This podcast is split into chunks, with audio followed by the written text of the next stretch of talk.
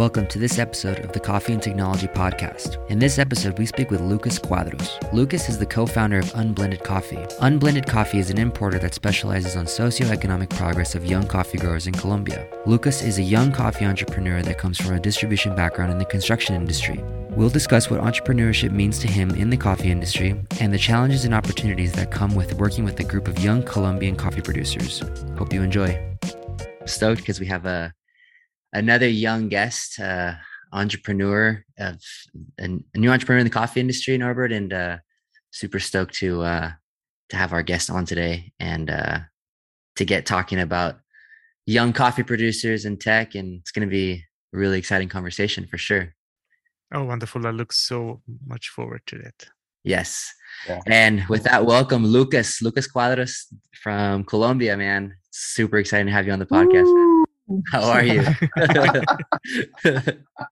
well, no, thank you, thank you. It's like uh, um, quite the introduction. I hope not to disappoint. a lot of push, but uh, thank you. It's uh, quite an honor, Norbert and and Nick. Thank you for the invite.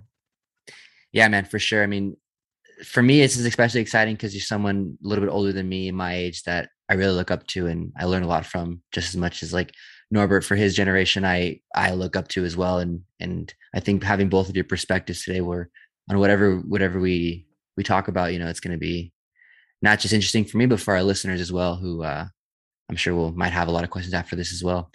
Um with that Lucas maybe you could tell us a little bit about uh who you are really quick and your your project Un- unblended and how that all kind of came to be. Okay well thank you. I'm i'm especially looking forward to this conversation I think it's going to revolve around entrepreneurship, like being having Norbert here, uh, having you priming that. So um, I hope we can trigger some good conversations with this podcast. Yeah. So I guess yeah, my name is Lucas. I'm from Colombia. I'm Nick's age, um, good friend of Nick. Uh, I live in, in a small town in Colombia called Buga. I was a swimmer my whole life, and I ended up in the US eh, from 2013 to 2019 uh, eh, and on a swimming scholarship at Wingate University. That was perhaps one of the experiences in my life that I'm more, more grateful about and that I hope um, more people can get access to those sort of opportunities. So it opened the doors uh, for me to a wonderful country that um, praises entrepreneurship and praises uh, the individual work of a person.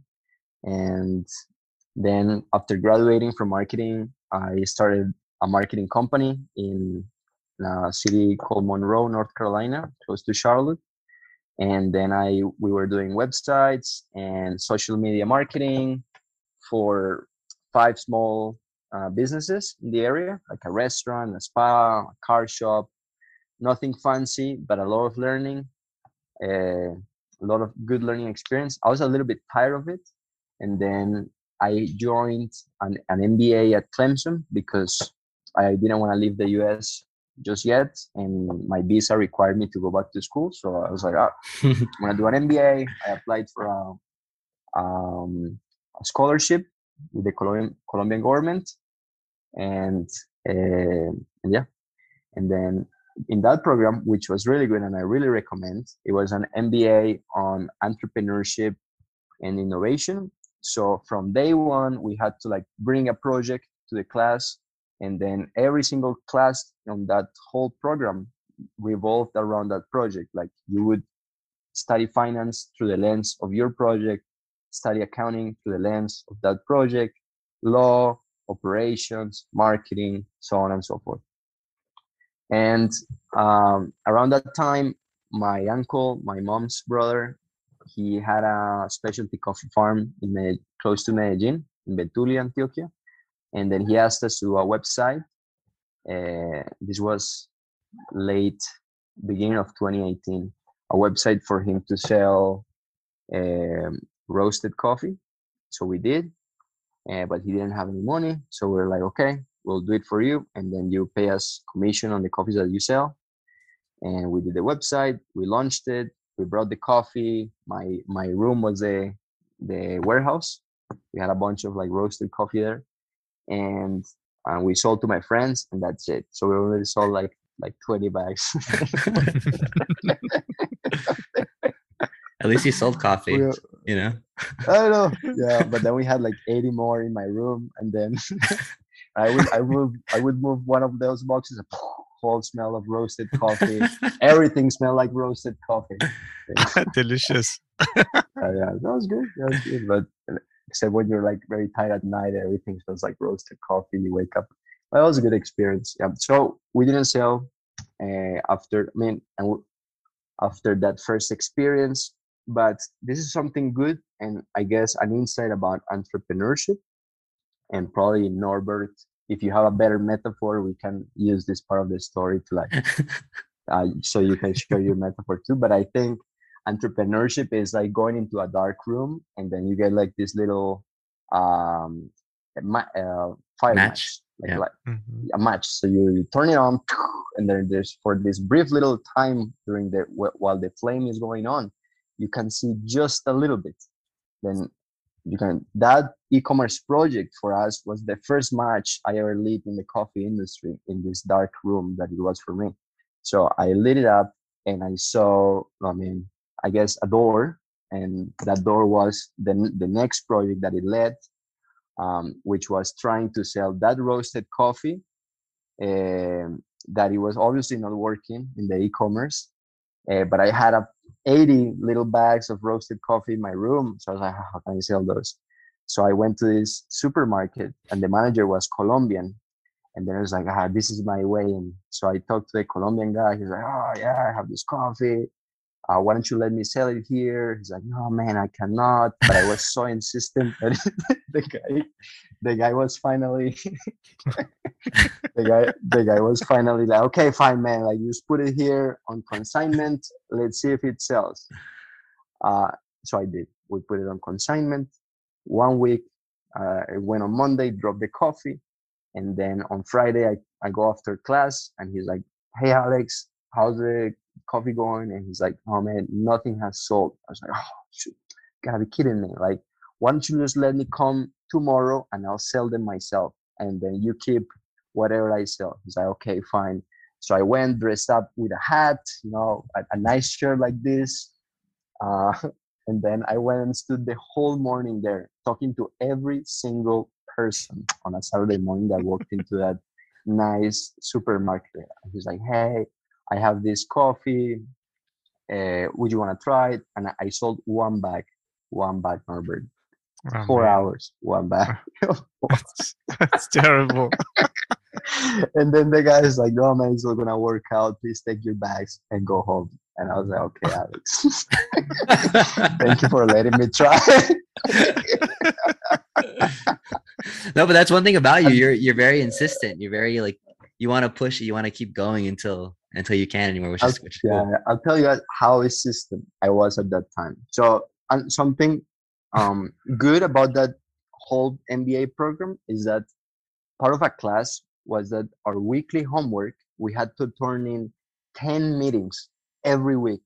Uh, it was like a, a whole paper and we had to list the meetings that we had and what did we learn about each meeting.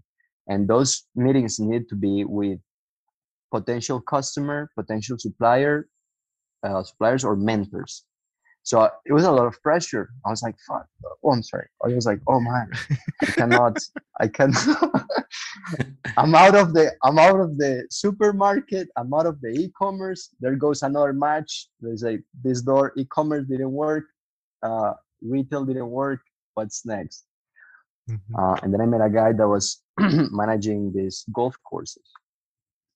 Well that didn't work either not make the story very long until until i i i met um the the there is a roastery besides clemson and i met uh uh, uh, there was I, I looked on the website and there was a guy named Marco Suarez, and then I looked I looked and I was like, oh, this guy's Latin. This is my way in.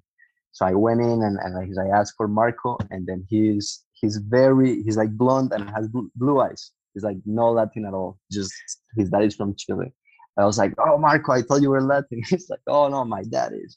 but that's how we got connected and then that's how i got introduced to to green coffee so he's like why don't you do a cupping with us yeah we we we like to learn what you're doing and that was my first cupping ever i was like mm-hmm. uh, behind behind the wheel uh, he was like doing with this with the spoon i was just looking at him and, and trying to to replicate what he was doing but that was like the first actual sale. So after four doors we got a sale in something in coffee but it was totally different.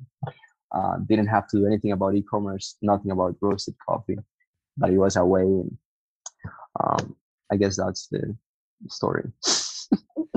From then there are a lot of stories but it's amazingly inspiring i have to say and i really can relate i mean um, you know if, if you're an entrepreneur just make sure you have a really fast um, amount and, and a good uh, good good source of those matches because you you, yeah. you always need them and you know it's when you lit your first match it's like get out of the dark room. And it's like yeah. Oh, it's not that easy right? You you you get from one dark room to another dark room. Yeah yeah yeah. Exactly. But uh but no it's just this is very cool and i think that's that reflects uh yeah just the the reality of entrepreneurs in general.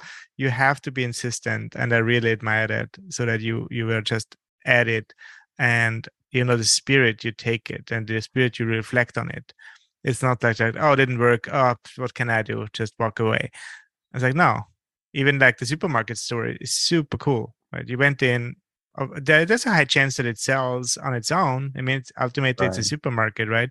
But you didn't let it do just to chance. Like no i will try. I will try to move this. And what, what else what else can you do right? That there's right right you push it to the absolute limit very cool also knowing for yourself that at this time at this supermarket that was not yours but um mm. anyway yeah, so yeah, it, yeah. it's very very very awesome to to understand that you are now standing at a very different um stage and and you have evolved basically from the roasted coffee sales into the green coffee mm. can you can you talk a little bit more about that uh, well the green coffee so b- before going mm-hmm. deeper into the green coffee eh, mm-hmm. something that I appreciate about when I read entrepreneurial stories. Like one of my favorite books is Shoe Dog by Phil Knight, the story of Nike. Mm-hmm. And because it tells the dates very precisely. And all that story that we told like in a couple of minutes, it happened in four months. You know how many frustrated nights there are in four months of not a, a project not working out?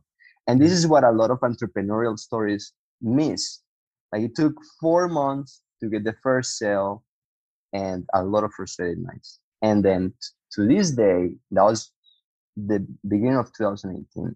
It's been a little bit over three years since then. And still, I haven't taken any money for me. Now the team is, there are four people in the team, uh, but I have another job. There's a guy in the US that, you know, the business sustain his family and himself my sister is in the business. She has a salary. There's another guy, Juan in Medellin. He has a salary. And the business, you know, it's growing. But this is how much time it takes, right? So now on on entrepreneur on green coffee. So that was my first time actually seeing a green coffee in that cupping. I had never seen green coffee in my life, even though I was from Colombia. Very disappointed I felt on the on the culture of coffee in Colombia. We should push harder to bring more people in. Um, so then I, I, was just like learning about how to evaluate it, how to copy it, how to all of those things. But I was very lucky that um, you know Will granted me the opportunity and, and believed in in me, even though I had no experience. And obviously that came with a lot of mistakes in my side. I essentially went to another dark room with one match and but except that that that room now it had stakes in it you know? Now there was an order there was money involved so it was a, a dangerous dark room you know? A lot of pointy things and uh, mm-hmm. uh, a lot of room for mistakes there. So obviously i made the, all of the mistakes that could have been uh, made i made them you know?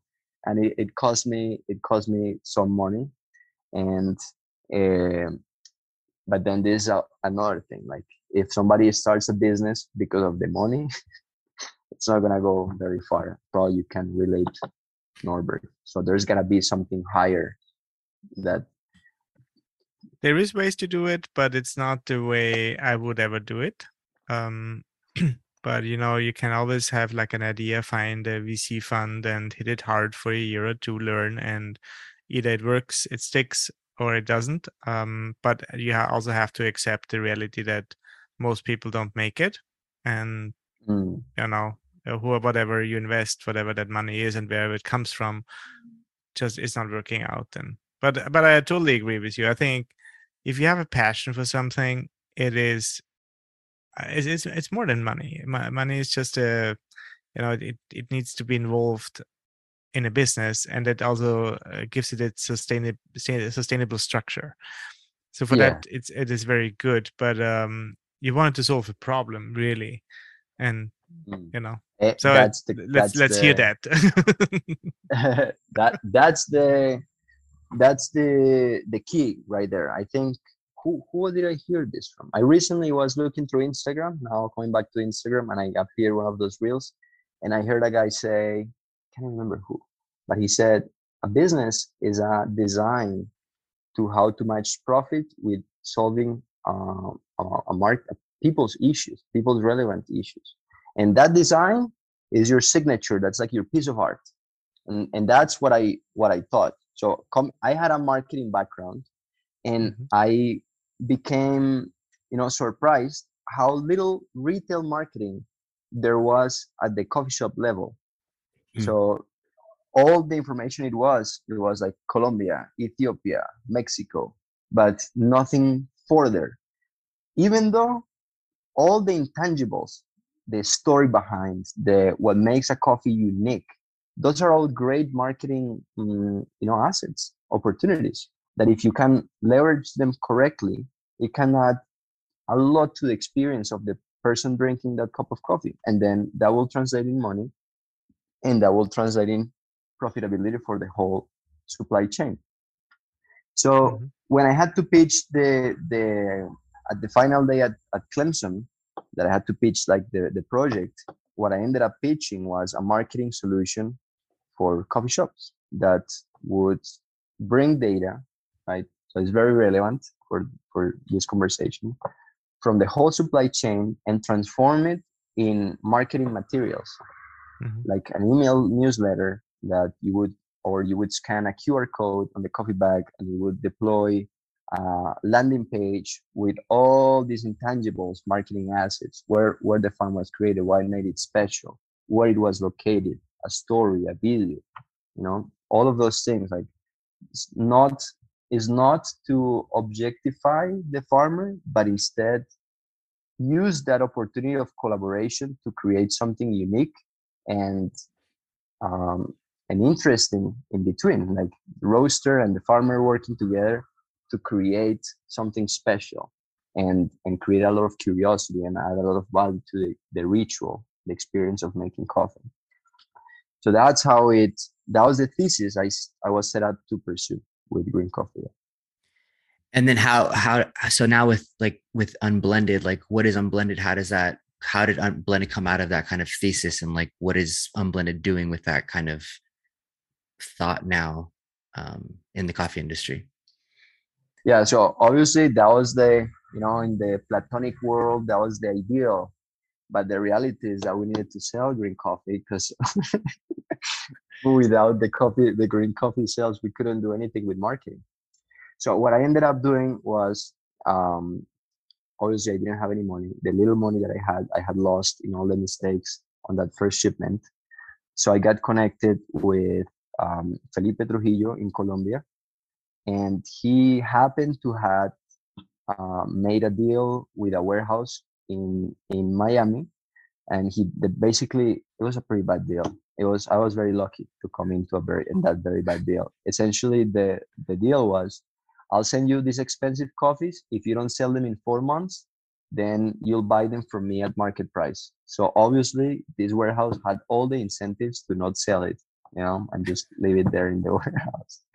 So I met Felipe and he said, I have this inventory everything that you sell from it, I'll give you 20% and you put the prices.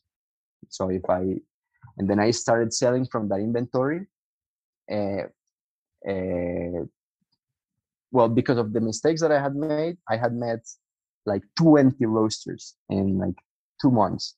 So I had all these connections, like going knock uh, door by door, going to events, meeting people, and then uh, I met uh, three clients, and I started selling them from that inventory, and then creating marketing materials around it, like uh, you know the QR codes. We did some landing pages, so that obviously required me to be very connected with Colombia and also i became really frustrated because i remember felipe had some coffees and he had no idea who they were from i was like how is this possible like mm-hmm. Mm-hmm. and and i i started to learn that that was actually more common than not and that the, the majority of these coffee transactions happen uh, behind this closed veil of the market price um, right?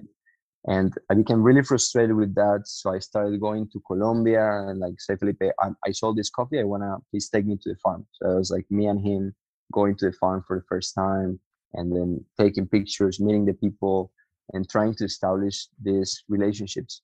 And but that was like that seemed a little bit backwards. Like why would i sell the coffee and then uh, establish the relationship? It shouldn't be it shouldn't be the other way, the other way around so I guess um, Unblended started to become a, a system to sell coffee um, as a representation of the producer. So we mm-hmm.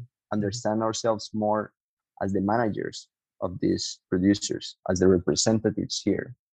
So in, in that sense, our clients are not necessarily the roaster, are the producer, and they're buying a marketing service essentially. Like we want access to the US, we can represent you, we know the market, and we can help you, you know, build your brand to where you want to take it. So that's kind of like where where I was started. Uh, I was like wanting to test out, and um, then obviously a lot of like matches uh, dark rooms in the middle and then i started to learn that um that i started also to become very frustrated with the greenwashing in the industry i was like well i'm doing this but it sounds exactly the same as everybody's saying how how is this mm-hmm. possible mm-hmm. yeah so uh can you so give I, us uh, like an example or a little bit how that like greenwashing is happening on a on a on a broader scale? Yeah, yeah, yeah. So language is very important. Mm-hmm. Nothing in the human world can happen outside of the realm of language. So the words that we say and communicate dictate what we do, right? So if in our website we say we seek deep relationships with the producers. We seek to dignify the work of the hands and the soil and the craftsmanship.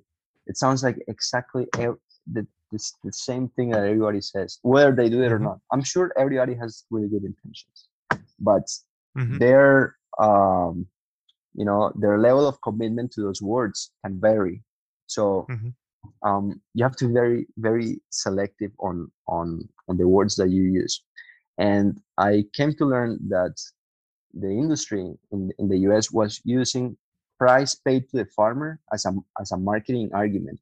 And I thought it was a very weak um, marketing argument because it, it essentially objectified the producer and and and really benefited that the, the if that's a marketing point then the benefit is for the people that are using it and then they the people using it need the prices to be low essentially. But as i learn and, and please push push back on on these theories that i'm i'm going to i'm going to say because this is that uh, my theory that's being built. I've only been in the industry for three years. I'm 27 so obviously i'm going to say things and there's somebody gonna be there like this guy's full of crap. And uh, and i hope that's the case because uh, a theory gets uh, built by pushback and different opinions and conversation. But here's what I learned, what I've been learning recently. The problem with prices in the industry is just a symptom. It's not the cause. It's not a problem in itself. It's like fever, right? You get fever because you're sick, but you're not sick of fever, right? There is a usually a deeper cause. So the problem with prices in the industry is um, um, a, a systematic, it's a systematic issue that results in low prices, uh, harm in the harm in the environment, uh, poverty in the rural areas, so on and so forth.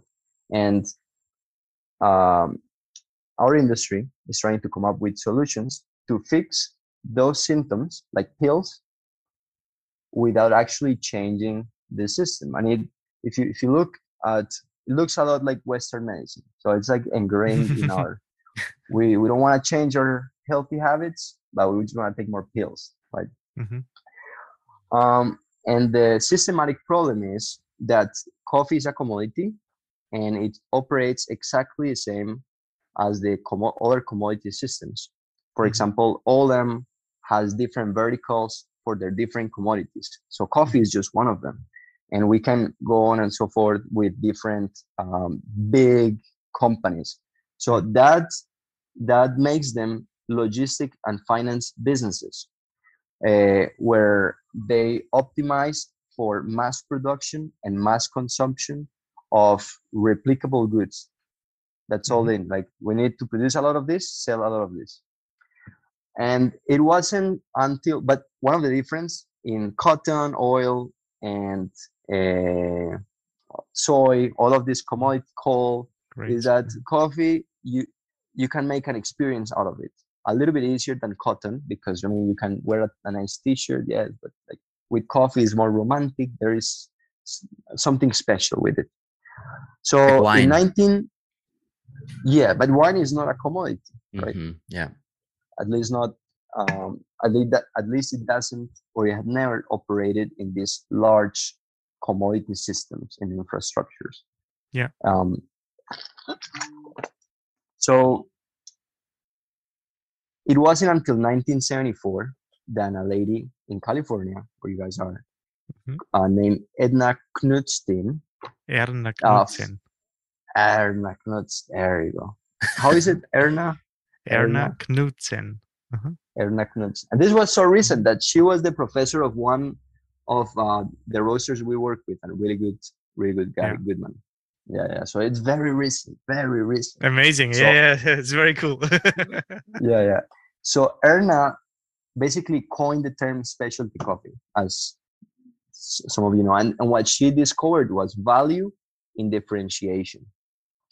So, I mean, if you know the story, please correct me if I'm wrong. I read it on a blog, so I'm not, you know, morally to, to, to say the story as it was, but this is what I've read and I found it super inspiring. So, Erna uh, broke herself in this uh, dark cupping room that was essentially designed for for finding defects in coffee and, and and looking for profiles for blends well, let me let me put back some context on here on how the industry was before. So so we can like understand the the the weight of what Erna achieved. So as a as a commodity optimized platform, uh, what this what we needed or what the, the the previous business theory was to buy from producers in producing areas you know uh, there's a lot of ideas of um, colonialism involved and, and all of these agricultural systems. So they go to warehouses cooperatives. They get blends to match a profile and have the volumes to get then shipped to the consuming countries. But before in 1974 most of these clients were big corporations like mm-hmm. folgers 8 o'clock all of these things that have different product names under their own labels called nine o'clock roast french blend you know all of these roasters roaster selection all of, all of these things. And then this these profiles needed to be very consistent across their sales channels across the year round in spite the different harvests that were going on in the year.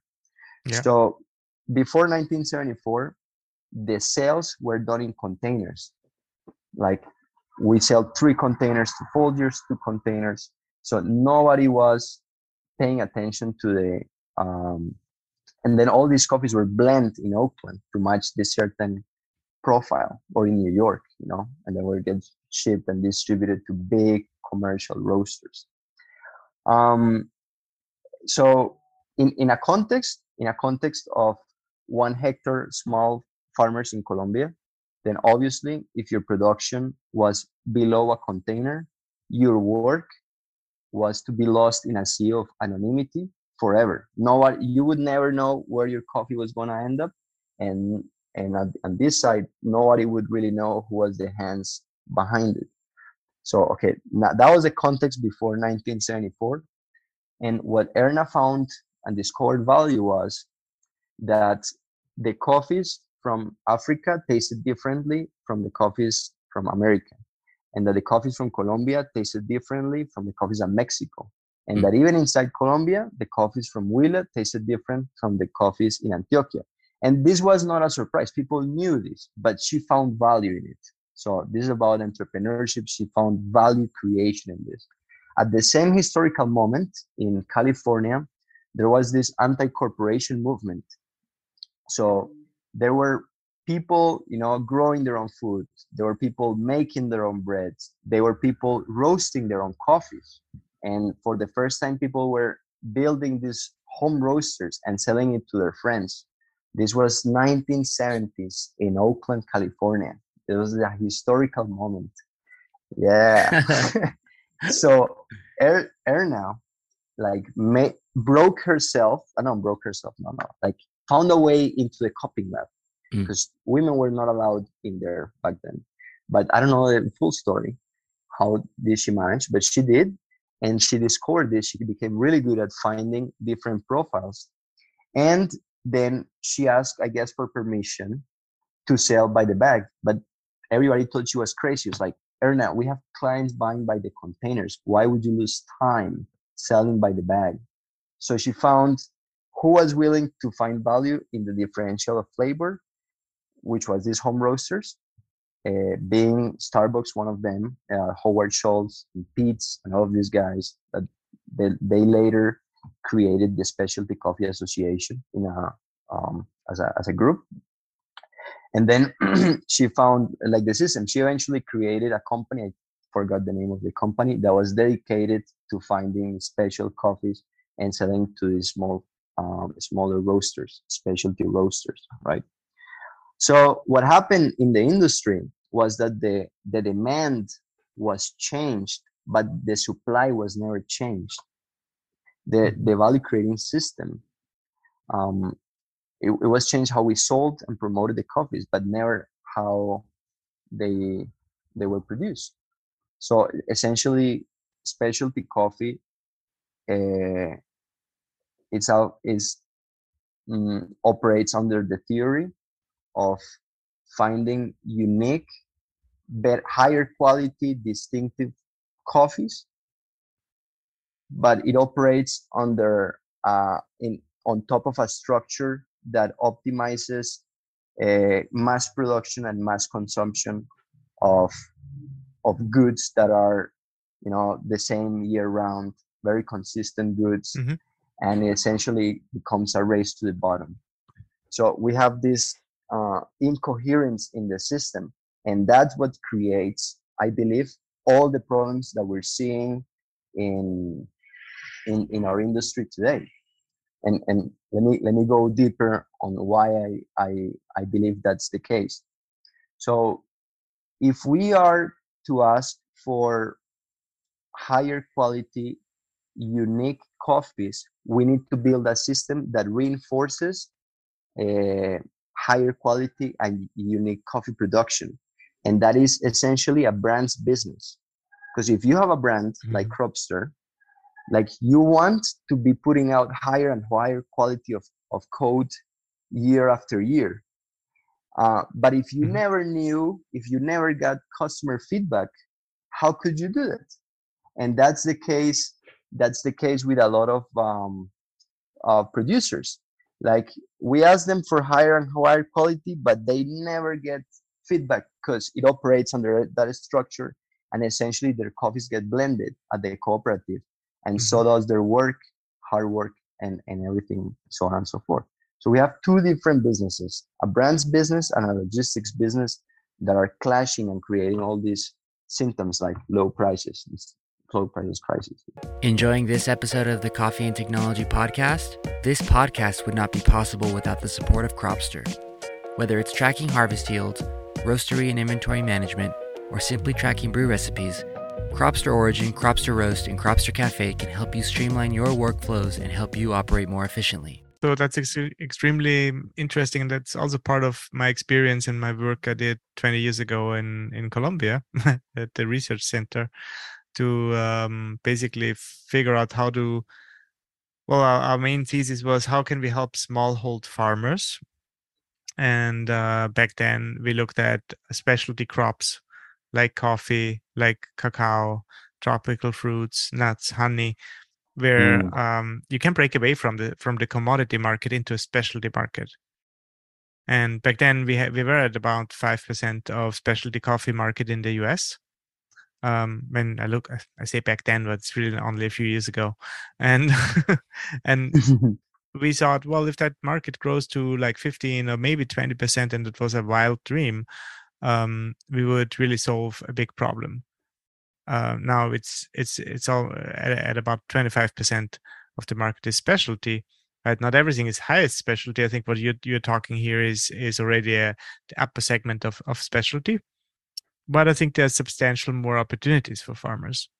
So I would like to, to dig into that a little bit more, since I mean you you're at Yeah, yeah, yeah. Origin, you're right there, right? Uh, you you work with farmers. How how how does that type of work um, come together? And um, I mean, yeah, t- t- tell us a little bit more about how that works. Okay, okay, okay. so one of the things that are frustrating and a really good learning experience is that you when you're in the US, it's very romantic. Like this coffee comes from the hands of Carolina Ramirez. She's 34, beautiful lady, and she's putting her her work, you know, to create this masterpiece. And Uh. then that's how I sell coffee in the US. Yeah. with with no, just That's how you But do then it. when you well, cook- that- yeah. That's a secret. to- to- no. But but then when, when you come here, and uh, and then you're like Carolina, we have a, we have an order, and then the all of a sudden the market price just suddenly climbs so high, you realize hum with a lot of humbleness that the choice comes down to her. She always has the choice. Like Mhm. really, the problem of scaling specialty coffee comes down to the choice of the producer and they always have the choice do i choose to create and uh, work on my personal brand as carolina ramirez this is the example of her and like have my name be renowned and i want customers to ask for my coffees and that takes consistency and work and time and and, and, and extra work or do i just like do whatever and send it to a cooperative get paid right away for whatever the market price if the price is good enough i'll just make myself some pesos and that's it? So it takes a lot of empathy uh, dedication closeness to the producers so they understand that this is a long-term vision like Mhm. uh, this is something that specialty coffee can be super good because it can be their own brand they can be Inmaculada, La Palma el Tucán. They can put their prices on their terms.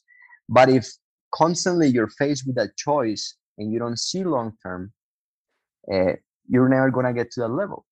Isn't that also a, a kind of a little bit the story of entrepreneurship?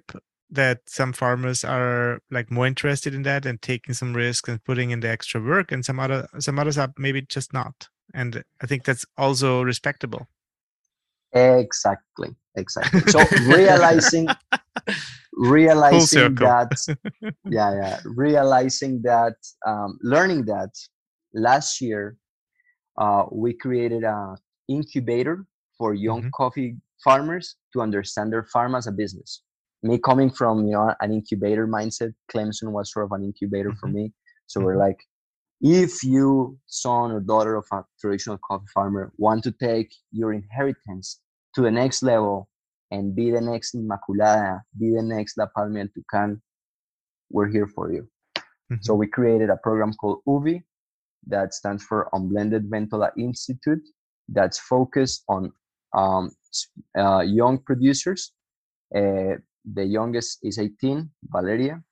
She doesn't own the farm, it's her parents that she wants to take over. And then the oldest is Andres, he's 35. He now owns the farm. And then it's a men- mentor mentee system. Mm-hmm. We have Felipe Trujillo as a mentor, uh, Sebastian Ramirez, another producer from Colombia, and recently Diego Campos, the barista champion, as mentors. There are three mentors. And mm-hmm. then in the mentee side, there are 30. And all of them have farms or they either inherited a farm or they're working on their parents' farm. Uh, we teach them about uh, well first of all we do a lot of meetings and and, and the, the, the language there is this is a business. We want you to be a coffee professional. So we're going to be here you know learning together about branding marketing finance operations accounting also farming techniques processing. So felipe teaches them about processing techniques. He desi- co-designs the profiles. So we have mm-hmm. a, a, young lady sandra super good. She goes there with the tanks creates the protocols. We buy it whether it comes bad or not it, it usually comes very good comes out very good. Mm-hmm. um, and then we do the fermentations with them uh, we buy it.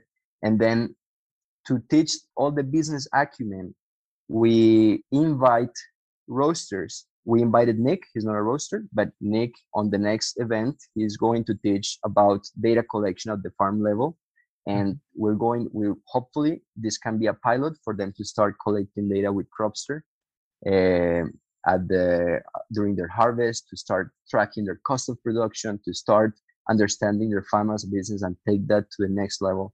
But we, we've had other roasters come in and teach things like entrepreneurship 101 uh, home roasting uh, how to build a menu in a coffee shop in the us so they understand that and understand how mm-hmm. it works so there's a lot of learning that happens in that connection with when a roaster comes down and teaches what he knows and he learns what they know. It's a beautiful system. So it creates a lot of buy-in from both sides. Mm. How do you finance it? Uh, so uh, Ally finances our US operation, and mm-hmm. we're working with uh, Root Capital to well, they had this. This hasn't we're like in, in the due diligence process, I guess, mm-hmm. to be able to finance all the Colombia operation. Mm-hmm. But when it when it's um, in the US, it's thankfully to our mutual friend uh, Ricardo. Ricardo. Mm-hmm, mm-hmm. Um, do you, do you think this the, the whole operation can be self-sustaining or sustainable uh, financially? Yeah, yeah, yeah, hundred percent. This is, I don't think there. So charity personally, I don't think it's a, a good design. I think mm-hmm. if you want to create so, a social change, it has to be in a in a self-sustaining mm-hmm. in a self-sustaining um, thing. And then here I'll bring uh, another metaphor. This one is from Simon Sinek. Simon Sinek says, "A business is like a car, right? Profit is your gas. Never the purpose of a car is to get gas. The purpose of a car is to go from point A to point B. But without mm-hmm. gas, you cannot go from point A to point B. So mm-hmm. the when you bring that to business, never the purpose of a business is to make money. But uh, without money, you cannot get where you want. Yeah, absolutely. Yeah, yeah. That's uh, exactly why we founded Cropster. Um, because I did uh, like you know I, I, worked in research. I did a lot of development projects. I, I did all kinds of uh, did social work, and that's all usually donation financed. Um, and I really missed that uh, that element which would allow to do the right work and to do good work on a longer term perspective. And longer term means it needs to be sustainable. And um, I really we found it as a as a I would say almost as a bet against uh, the projects. It's like, well, if we bring something to the market which the market needs, um, and the market is helping to finance, then we have something which can, we can develop further and can uh, run on the long run. And here we are, 15 years later. It's beautiful. The gas beautiful. is still there. still the car go. is still going. the car is still going. Yeah, yeah, yeah. Hundred percent, hundred percent. And I, I think uh, as you as a business founder this is your legacy to the world. Like for me this is more than unblended. This is like my my piece of art for lack of any other artistic skill. This is what i want to leave to the, to the world. A good design that hopefully has a meaningful impact in our supply chain. I think i mean if you think about it everything in the human world was designed by people with the same abilities as I, as us in this conversation like all the business every country every law every philosophy you know every even every religion you know? Yeah. um every system like the coffee system. So why cannot we change it? We have smartphones. Most people didn't. So the um the decisions those young farmers take um they are they are quite impactful. So they need a lot of learning from their side it needs skill it needs maybe financing uh, at some part and it's taking risks. So it's like match uh, lighting those matches. Like even if you like you have a framework you help them you have made some some experiences which you, they don't have to make anymore um, it is still scary. It is their it's their own production environment it's their own farm. And can you help me a little bit on that thought i really have for so many years farmers always have to think a little bit long term because of the nature of the business. Like uh, plants are not growing overnight especially coffee plants might take like four years to to get to full production. If the coffee plants are uh, you know if there's like some leaf rust or if diseases and climate change and weather in general and and the market it's a scary thing how, how do you manage that? And how do you help them to get through those dark rooms and, yeah. find find find find the the light room the light room so there uh, there's a good thing about a, and a bad thing about working with young coffee producers. So the first thing is that the average age of a coffee grower in colombia is 63 and yeah. this is a a global problem. If you take the average the average age of any farmer in the world is over 55. Mm-hmm. So I was just looking more statistics. Between in Colombia, between 1993 and 2021, the population over 60 years old grew by 2.5 percent. And this is only yeah. this is data from the National Federation of Coffee. Mm-hmm. Uh, so when we're these guys are almost like rebels and that's the good thing about working with them. They already are getting stuff from their parents like don't live the life that i've lived. Go work and in the city. Go to the city. Go pursue better opportunities. Their parents are telling them that valeria's dad got mad at us because he want her he wants her to go and study in in medellin because they have the means. And he wants her daughter obviously to have a career and Valeria is so romantic, like you should meet her, that she wants to stay and be a farmer. I can later I can read you guys a poem that she wrote on, on this idea. So awesome. Yeah. So so the fact that we have this group of 30 young people, a lot of them are in their early 20s, it it it already makes things a lot easier because it's hard as you're te- as you're saying it takes long-term vision it takes it takes you know putting the extra work so the fact that they're they're wanting to go against what's expected from them already makes it a lot easier. The hard part is their parents, because if we're working with um, people with, with, with you know young people, like we're essentially working with their her, their parents as well. So this feels sometimes like an extra curriculum school activity that we have to like ask their parents for permission. You know, really the negotiation is with their parents.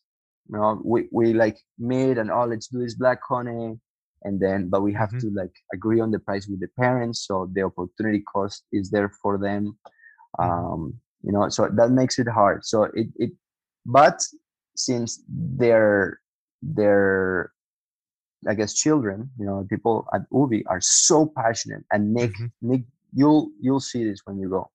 Like every every time I cry, this is so moving, so passionate. Yeah, really, yeah. really, really.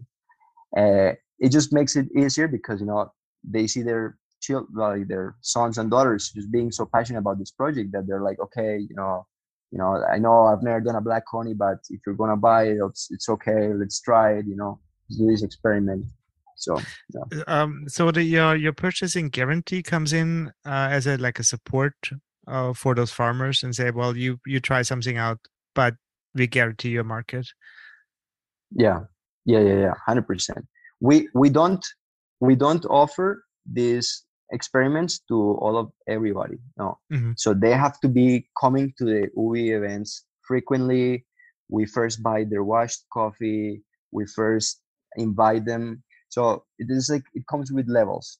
When we get a new member, they usually their coffee usually goes into a community lot, a blend, mm-hmm. right? Mm-hmm. but we have two. We have a washed community lot and a cochadas, which is like an extended fermentation yeah and then if they're involved engaged then we buy their washed and then as a single lot and when when they when we buy it and we sell it we invite them to um, a call with the roaster mm-hmm. so whoever buys their coffee we meet in a call and we talk about how we're going to present this coffee mm-hmm. so mm. that's why valeria wrote that poem that's why you know we've um, we did like a, a, a community mm-hmm. run with Carolina because she's a runner, and then the, the mm-hmm. roaster that buys it is a runner as well. So a lot of these things that make um, coffee more exciting than mm-hmm. just the coffee, right?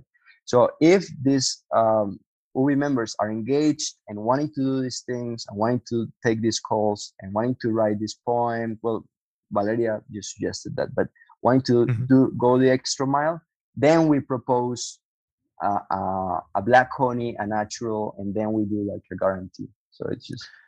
How do you how do you do on language? Uh, I always found that uh, language and culture really that's to me a fascinating topic. Um, language can be t- translated, culture probably also, but it's a little bit harder. Mm. Um, how do you work with that? Um, I mean, I, I don't know. I've, like because every you know roaster that comes in and teaches a lecture is in English uh, mm-hmm. I guess I guess I've become good at simultaneously translating um, mm-hmm. English to Spanish and, and, back and forth. So I'm usually the translator in the calls and mm-hmm. uh, those lectures. But uh, also my sister is good at that. And the, but the translation is is as you said, it's not literal. It's also you have to explain context. And people mm-hmm. usually say this because of this. Like, mm. please please consider like please say thank you this is what they're expecting to hear things like that you know? yeah there's a few ground ground rules uh, you can right, get right, in, right. like in any culture yeah yeah go to japan you try to bow a little bit mm-hmm.